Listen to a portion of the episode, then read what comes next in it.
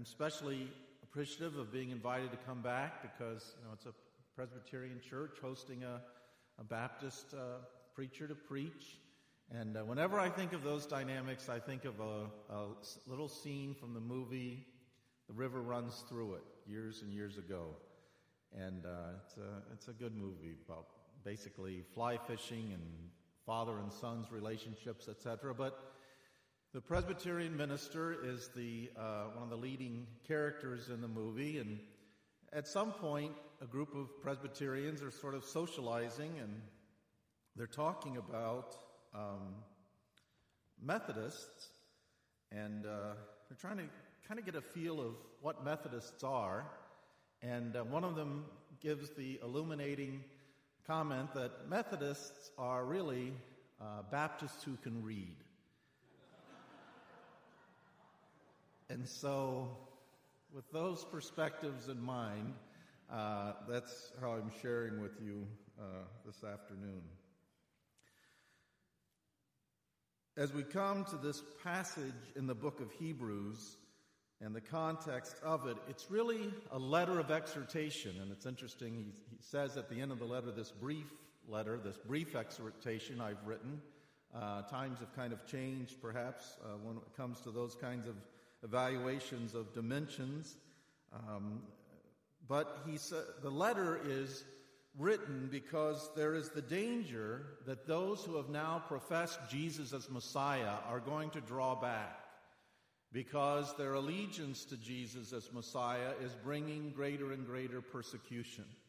You may remember that Judaism was one of the legal, licit, allowed religions within the Roman Empire.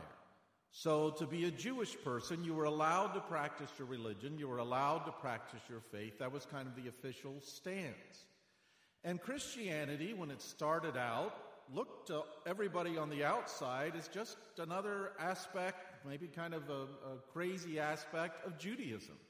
Um, you know, obviously, it began in uh, Israel, and uh, Jesus and all the apostles were Jewish.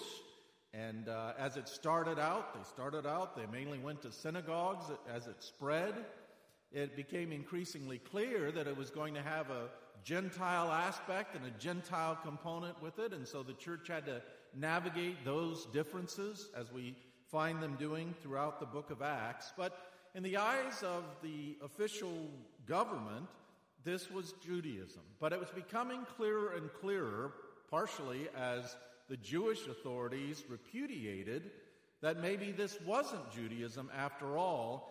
And so there was going to be the increasing problem of it's not one of the legal, licit religions. And so there was the increasing prospect and reality of persecution. And uh, persecution also from Judaism, but from the Roman government and the government, of the empire's authorities as well. And so, in that situation, there was a temptation let's just dial it back a little bit. I mean, we believe so many of the same things that uh, the Jewish people believe. We believe in the Old Testament revelation and the Old Testament religion. And um, the distinctiveness now that's come in Jesus as Messiah and the work of redemption that's come with him, maybe we can just kind of walk it back some now. And that, in a way, is what's going on in this letter. And so the inspired writer is very eager to say there's no way now that Messiah has come and now that he has accomplished all that he's accomplished, and he's the fulfillment who brings to climax everything that was shadow and type in the Old Testament revelation, there's no way to turn back and you should not want to. And so, as it appears at least a couple times in the epistle, the exhortation throughout this letter is let us hold fast to the confession of our faith. No retreat. And so the church will always face the pressure. Give away your angular edges to the religion that you profess to the ways of thinking about God and relating to God that's come to you not through human intuition that gets it wrong really every time due to the depravity, but that's come through revelation. and the uniqueness and the particularity of who Jesus of Nazareth was and the unique work that he accomplished. And so the church always faces the pressure. Walk it back, tone it down. And yet we have to be committed to holding fast to the confession of our faith. Yes, that faith once and for all delivered to the saints. It is by divine revelation, prophet, and apostolic, and the word that came at the end in the, in the Son himself through those who heard him as this letter begins. It's delivered to us, not for us to edit or revise or accommodate, but for us to embrace gratefully because God has spoken. He's given us a divine word. He's given us the news about how it is that we can be rightly related to Him. And so, as I mentioned, uh, the passage that Pastor Cole read at the first is the one that I want us to pick up with. And of course, everything that he said in his message really does set the stage for now what is needed. He used the phrase of all the calamities that have come upon us due to our sin and due to our rebellion. And so the Bible's message is what's God's answer to our new predicament, our new problem, our new situation caused by sin and rebellion, and what are those calamities that we now need to be saved from? That's what the writer, and you know, it's always, it, it's easy to forget when we do a section of Scripture, um, you know, this is an entire letter that really is to be received and responded to in its fullness, in its entirety. And so, even though understandably we just go to sections, we always have to remember if I'm really truly going to understand, for example, Hebrews 2 14 to 18, I've got to connect it with the rest of what's in this epistle. But we break in here, and after a section quoting Jesus as the one that God has given children to that are his brothers, that are his brothers and sisters, those are the children that are being described in verse 14. Since, therefore, the children, that is, the rest of us, human beings, share in flesh and blood, he himself likewise partook of the same, that through death he might destroy or render powerless the one who has the power of death, that is, the devil, and deliver all those who through fear of death were subject to lifelong slavery. For surely it's not angels that he helps or takes hold of, but he helps, he takes hold of the offspring of Abraham. And Pastor Cole has already reminded us of the centrality of Abraham and the Abrahamic covenant and promise to God's saving work. Therefore, he, Jesus, our Savior, had to be made like his brothers in every respect so that he might become a merciful and faithful high priest in the service of God or in things related to God, to make propitiation for the sins of the people. For because he himself has suffered when tempted, he is able to help those who are being tempted. And so, since the children, since those he's coming to rescue participate in flesh and blood, he to be our Savior had to become just like us. And so that's what is happening in the incarnation. And if his fellow men, and he'll say more about the incarnation later in this passage, if his fellow men entering this earthly life by birth leave it in due course by death, it was divinely fitting that he should do so too.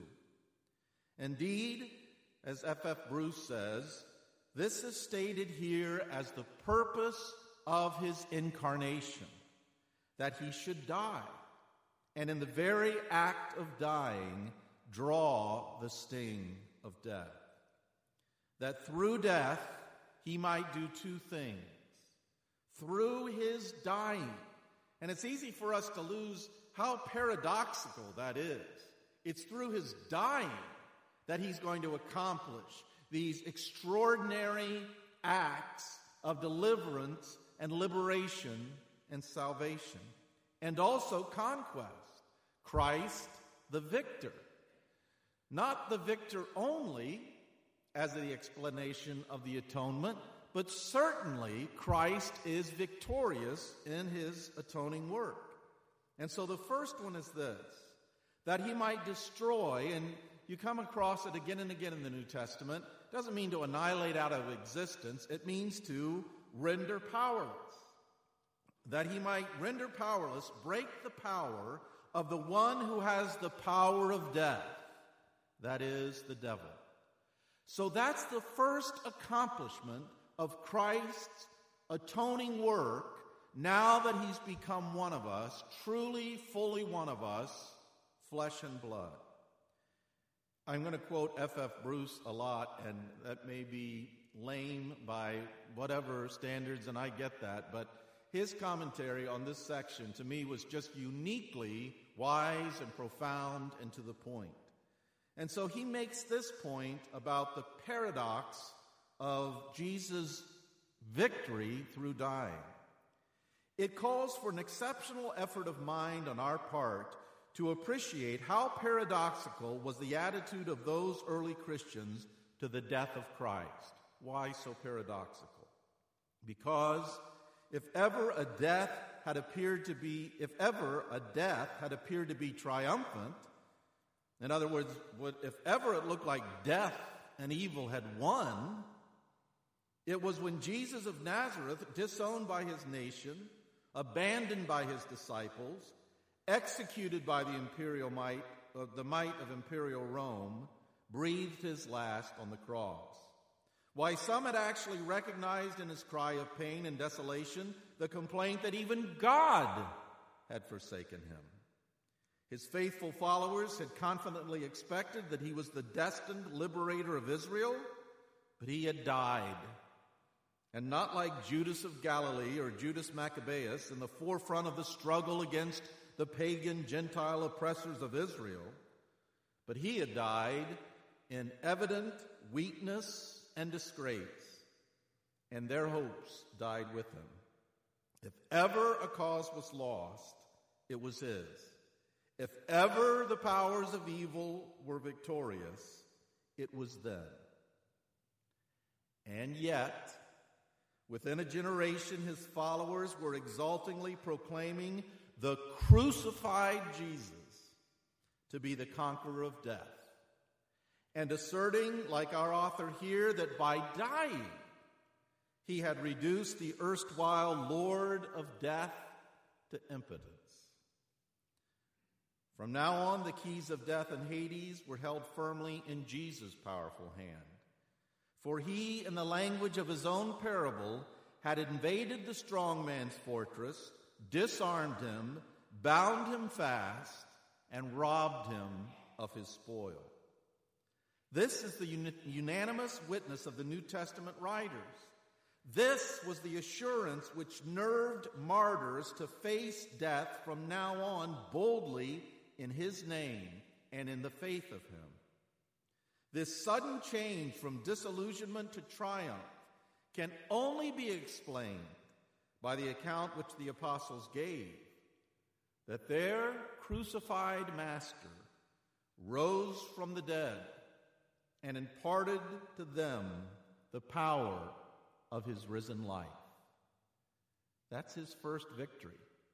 He destroys the one who has, he renders the powerless, he neutralizes, for all intents and purposes, the one who had the power of death.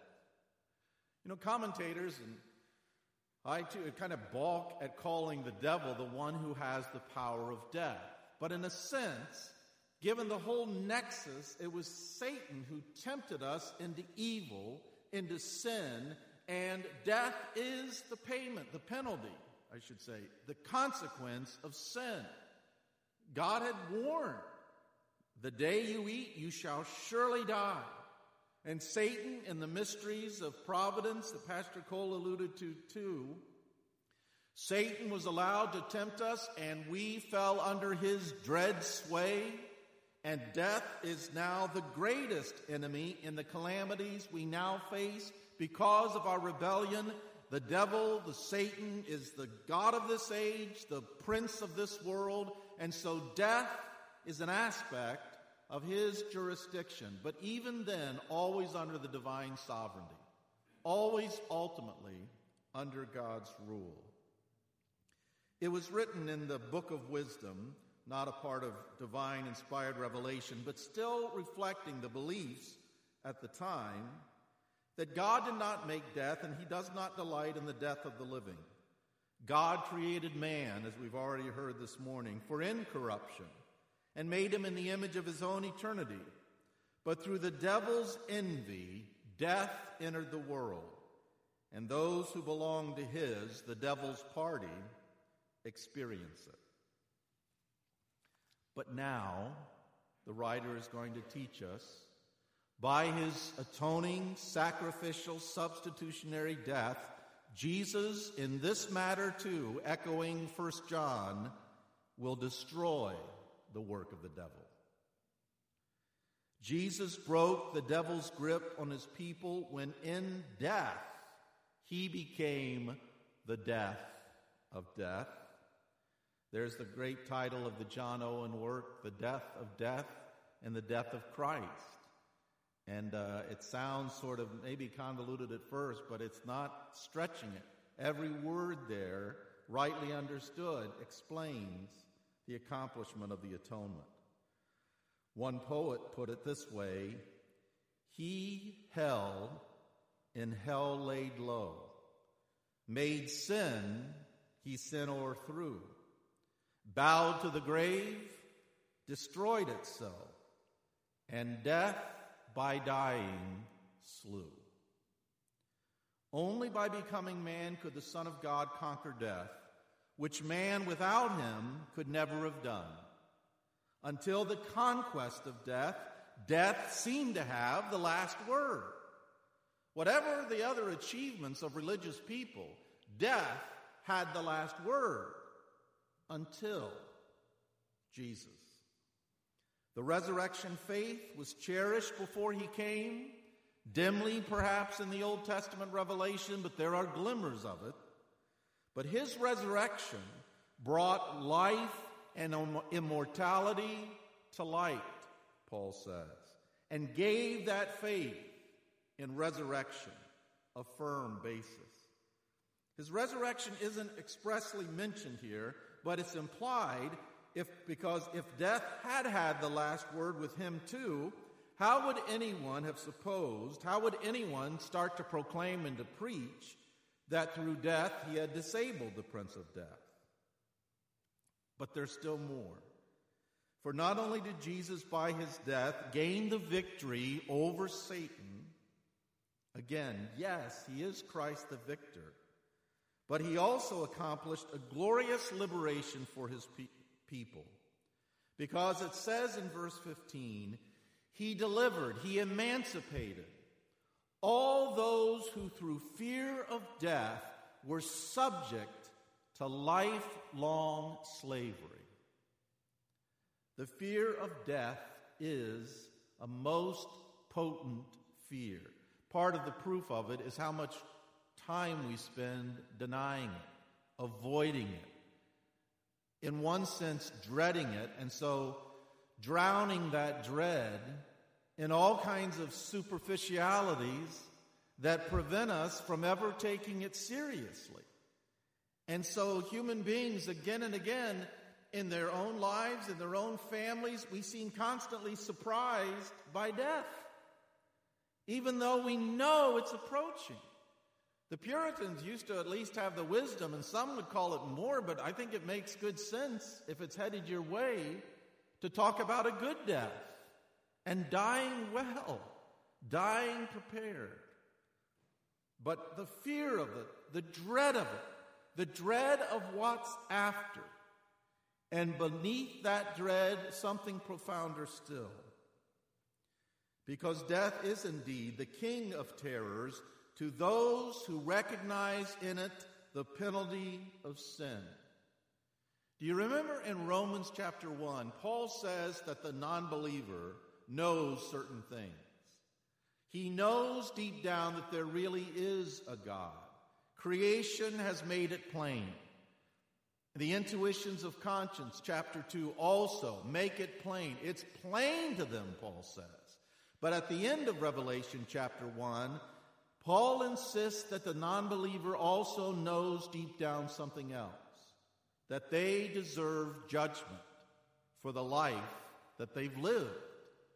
And so, no wonder we do everything that we can to just run away from the realization that death and beyond it, an unknown eternity is looming and coming and sprawling.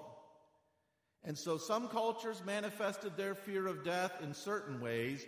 Ours, it seems, mostly manifested just by trying to avoid it altogether. And of course, that's a futile task. But Christ, by his victory, has emancipated all those who through fear of death were subject to that lifelong slavery. His death has transformed the meaning of death for them. To them, his death means not judgment. The death of Christ for us means blessing, not bondage, but liberation. And their own death, when it comes, takes its character from his death. If death can no longer separate the people of Christ from God's love, and the Bible insists that it can't, then it can no longer be held over their heads by the devil or any other malign power as a means of intimidation. There's a new Sovereign Grace song that really is an echo of an older Lutheran hymn that says, that is titled, It Is Not Death to Die. And as much as I've loved the song and loved the lyric, part of me balked at it somewhat to think, well, that seems a little bit about like a denial that we don't want to go there. Death is still very real. Death is still the great and last enemy. And yet, as I work through this passage, and all that this passage really says about how death even has been transformed by the victory, the atonement, the salvation Christ, then more and more I thought there is a very real sense that death is no longer what it used to be because of Christ. And so the lyric to the song says, It is not death to die, to leave this weary road and join the saints who dwell on high, who found their home with God. That's the first verse. It's not death to die anymore because, as Pastor Cole reminded us, the fundamental thing about death is it means separation from God and all the blessedness that goes by being with God. Well, death isn't that anymore for the believer. And so, in that meaningful sense, it is not death to die. It is not death to close the eyes long dimmed by tears and wake in joy before your throne, delivered from our fears. It is not death to fling aside this earthly dust and rise with strong and noble wing to live among the just. It hits me because people in our fellowship, people, friends, people in our families, death still feels and seems so final. And so to be reminded again, no, it isn't. And we're not, these aren't cunningly devised fables when we talk about the reality of resurrection and reunion and rejoicing. These things are as sure as the empty tomb of Jesus Christ. It is not death to hear the key unlock the door that sets us free from mortal years to praise you evermore. O Jesus, conquering the grave, your precious blood has power to save, and those who trust in you will in your mercy find it is not death to die. But now the inspired writer elaborates on how our Savior accomplished this victorious conquest and this victorious liberation.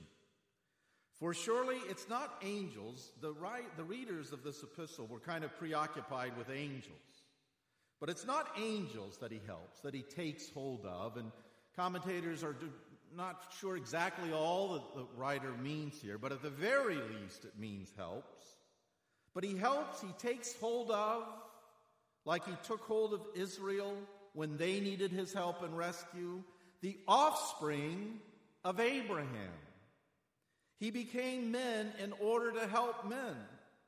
Sorry, he became a man in order to help men. When the Son of God, the Creator and Lord of angels, humbled himself, he passed by angelic estate and stooped lower still, becoming man for men's salvation. And he became, Matthew 1 1, the son of Abraham. To save all those who believe in him, for as Paul says in Galatians 3 7, they that are of faith, the same are sons of Abraham. And therefore, in order to be our Savior, the inspired writer says, he had to. It was absolutely necessary, if he were going to be our Savior, to be made like his brothers in every respect. And so, once again, the reality and the fullness of the incarnation, the Word becoming flesh, God becoming man. And again, these are one of the great realities, one of the great mysteries of our religion that it's easy to rush right by. It's extraordinary what we're claiming. It's extraordinary what we're saying happened in the person of Jesus of Nazareth. He became one of us, just like us, except for sin, as the writer will say in chapter 4, so that becoming just like us, living just like us, experiencing what we experience, he could become our merciful and faithful high priest in everything related to God. He suffered with us and for us. And through those sufferings, he was made perfect in obedience through the things that he suffered. Not that he was ever sinful, but to be suited for the task of being an empathizing, sympathizing Savior, he had to learn the lessons of obedience in the midst of the fallenness and suffering in which we live. He became perfect, complete through the things that he suffered, enti- entirely qualified from now on to be our high priest one who represents us to God and God to us. He's merciful because through his own suffering and trials, he can sympathize with ours. And that's the beautiful teaching of the end of chapter 4. And he's called faithful because he endured every trial, temptation, and test without faltering in his allegiance to God or his devotion to us. The same faithfulness that the readers of the, this epistle need to embrace and to imitate. He was our faithful and merciful high priest in things related to God. And, and when it comes to that, the most important matter is the matter of sin, as we saw from uh, Genesis chapter 2 and 3. The fundamental religious question remains the fundamental question of being a human being is how can rebel sinners get right with a righteous God? That remains the fundamental human predicament. We can come back to God with confidence only if our sin that caused the separation, that caused the alienation, only if our sin and guilt has been dealt with. And that is exactly what the inspired writer explains next. That the center and climax of Christ's high priestly work for guilty sinners is the work of He made propitiation for the sins of His people. Now, I'm guessing that a number of you know that some scholars, some translators even balk at the word propitiation. And some scholars have argued that the Greek word means expiated, not propitiated. Well, no, we don't use those words in any other context, so it's, it's hard to follow the discussion sometimes. R.C. Sproul gives a helpful explanation. Expiation has to do with taking away guilt through the payment of a penalty or the offering of an atonement. By contrast, propitiation has to do with the object of the expiation. So propitiation brings about a change in God's attitude so that he moves from being at enmity with us to being for us. Through the process of propitiation, we are restored into fellowship and favor with him. And the more I've thought about it and studied it and thought about it again as I worked through this passage, surely it's the case that the atoning work of Christ in sacrificial substitutionary death accomplished both. F. F. Bruce again. To me, it just cuts right to the heart of it, and he says, if sins require to be expiated, that is, taken out of the way, it is because they are sins committed against someone who ought to be propitiated. Why is it so urgent that they be taken out of the way, forgiven, covered over? Because they're the cause of the alienation and the wrath and the enmity of the righteous and holy God. And so I am absolutely sure that the atonement of Christ accomplished both. For what is it, according to the witness of Scripture, that we most urgently need to be saved from? And I think the scriptural answer is clear and repeated again and again.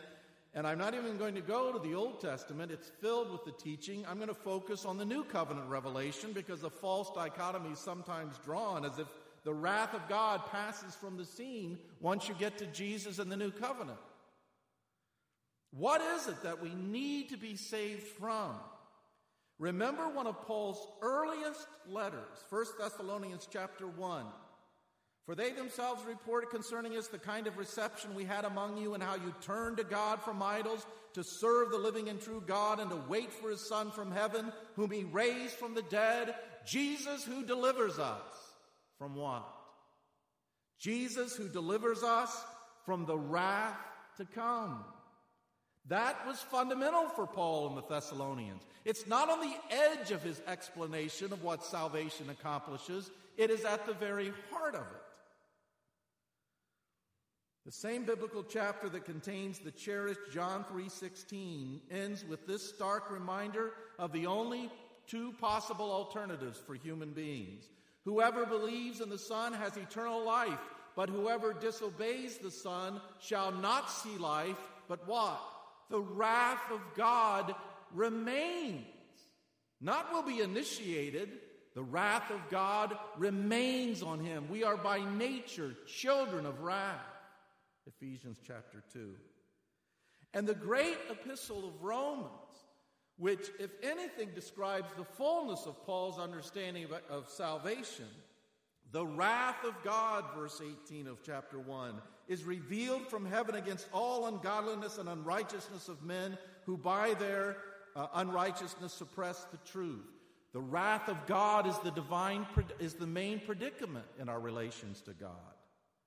The apostle Paul in 2 Thessalonians 1 writes of the time when the Lord Jesus is revealed from heaven with his mighty angels in flaming fire, inflicting vengeance on those who do not know God and on those who do not obey the gospel of our Lord Jesus.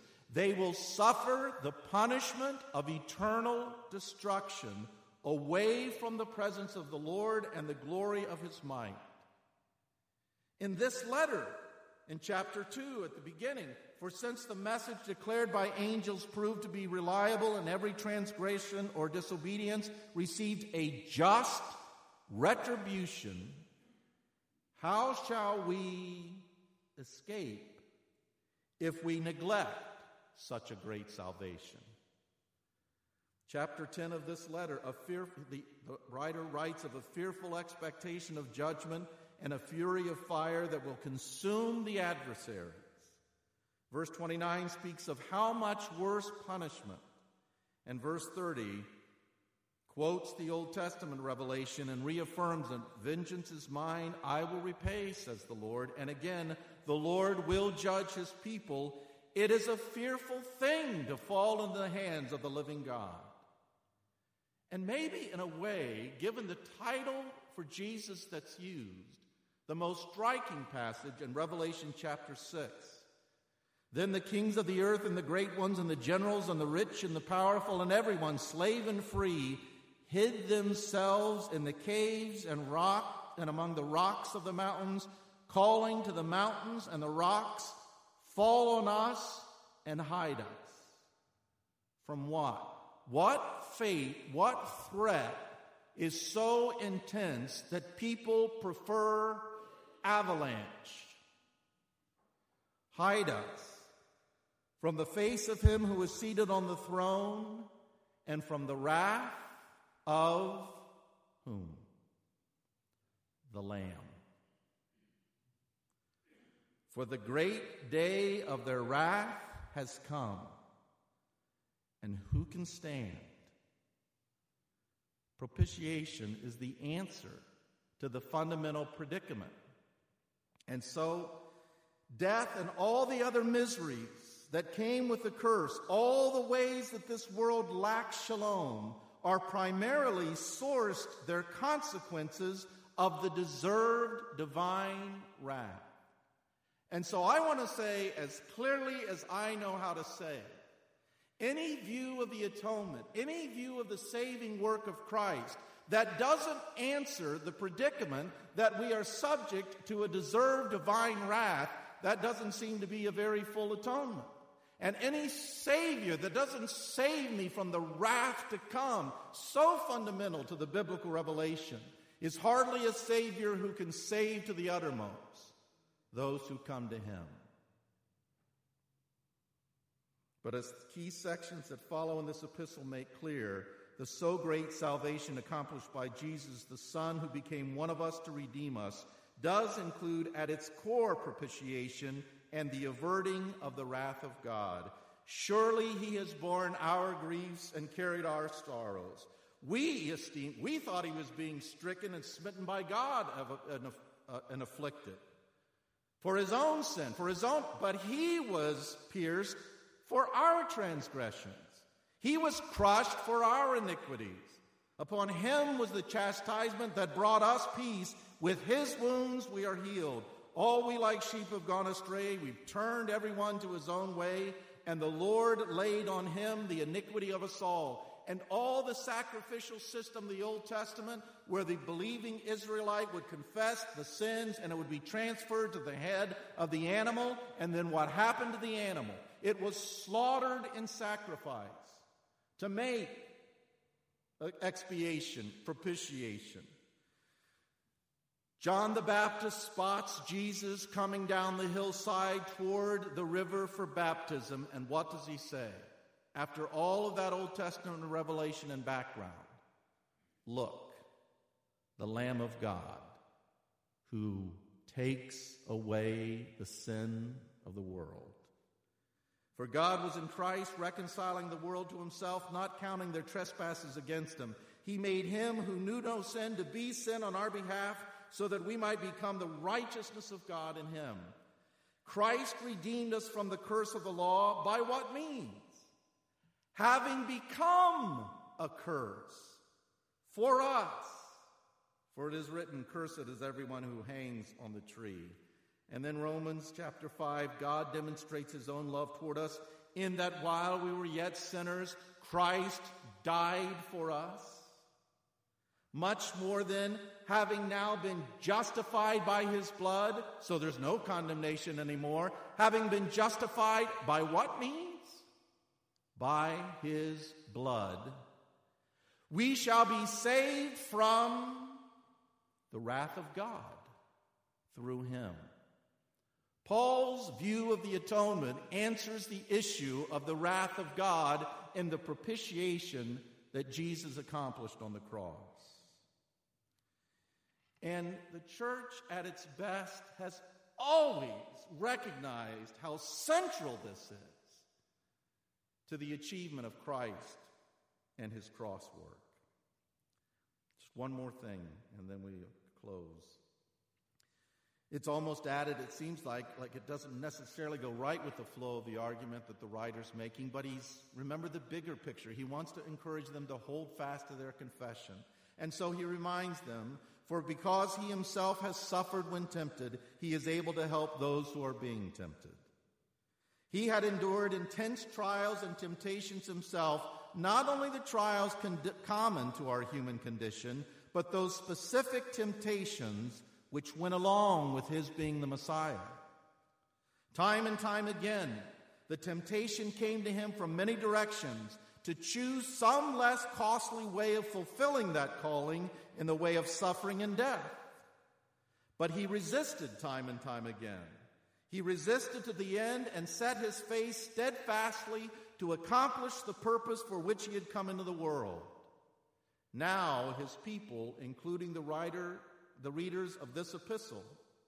They were enduring those trials which are common to humankind, but were also being tempted in their turn to be disloyal to God and give up their Christian profession.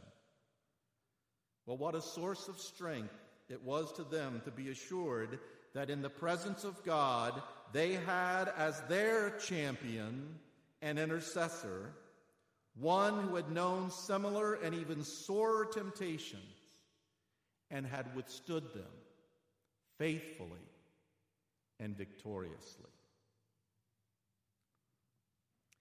No wonder the inspired writer pointedly asks at the beginning of this chapter, How shall we escape? And escape what? A deserved divine judgment. How shall we escape if we neglect, if we ignore such a great salvation, if we refuse such an extraordinary Savior, and if you're like me and you're the kind of people who come to a conference on, on, a Saturday and that sort of thing, you've known many of these realities, all these realities probably for a long time. But I hope again and again the Spirit renews your amazement and your gratitude and your wonder and your worship in light of this sympathizing Savior and great high priest that we have. I don't know that we have time to sing it, so let me just say the words of a hymn that echoes many of the themes we've tried to share so far this morning. Man of sorrows, what a name for the Son of God who came. Ruined sinners to reclaim. You can say this line with me, verse by verse. Hallelujah, what a Savior. Bearing shame and scoffing rude, in my place condemned he stood, sealed my pardon with his blood. Hallelujah, what a Savior. Guilty, vile, and helpless we, spotless Lamb of God was he. Full atonement. Can it be? Hallelujah. What a Savior. Lifted up was he to die. It is finished, was his cry. Now in heaven exalted high. Hallelujah. What a Savior. And when he comes, our glorious King, all his ransomed home to bring, then anew, this song we'll sing. Hallelujah. What a Savior. Father, we pray that you will amaze us by your grace again. And may it be so wondrous to us that we're eager to share and to tell and to proclaim with others. Others all around us in family and friendships, workplace and school that are even today still on that broad road that leads to destruction. Help us to say lovingly and sincerely, to urge them also to flee from the wrath to come, and to experience that victory of Christ that conquers even our last and greatest enemy, so that we can live in hope of everlasting life, that time of resurrection, rejoicing, and reunion with all God's people who've trusted Jesus to be their great and atoning high priest, their great and sympathizing Savior. We pray in his name. Amen.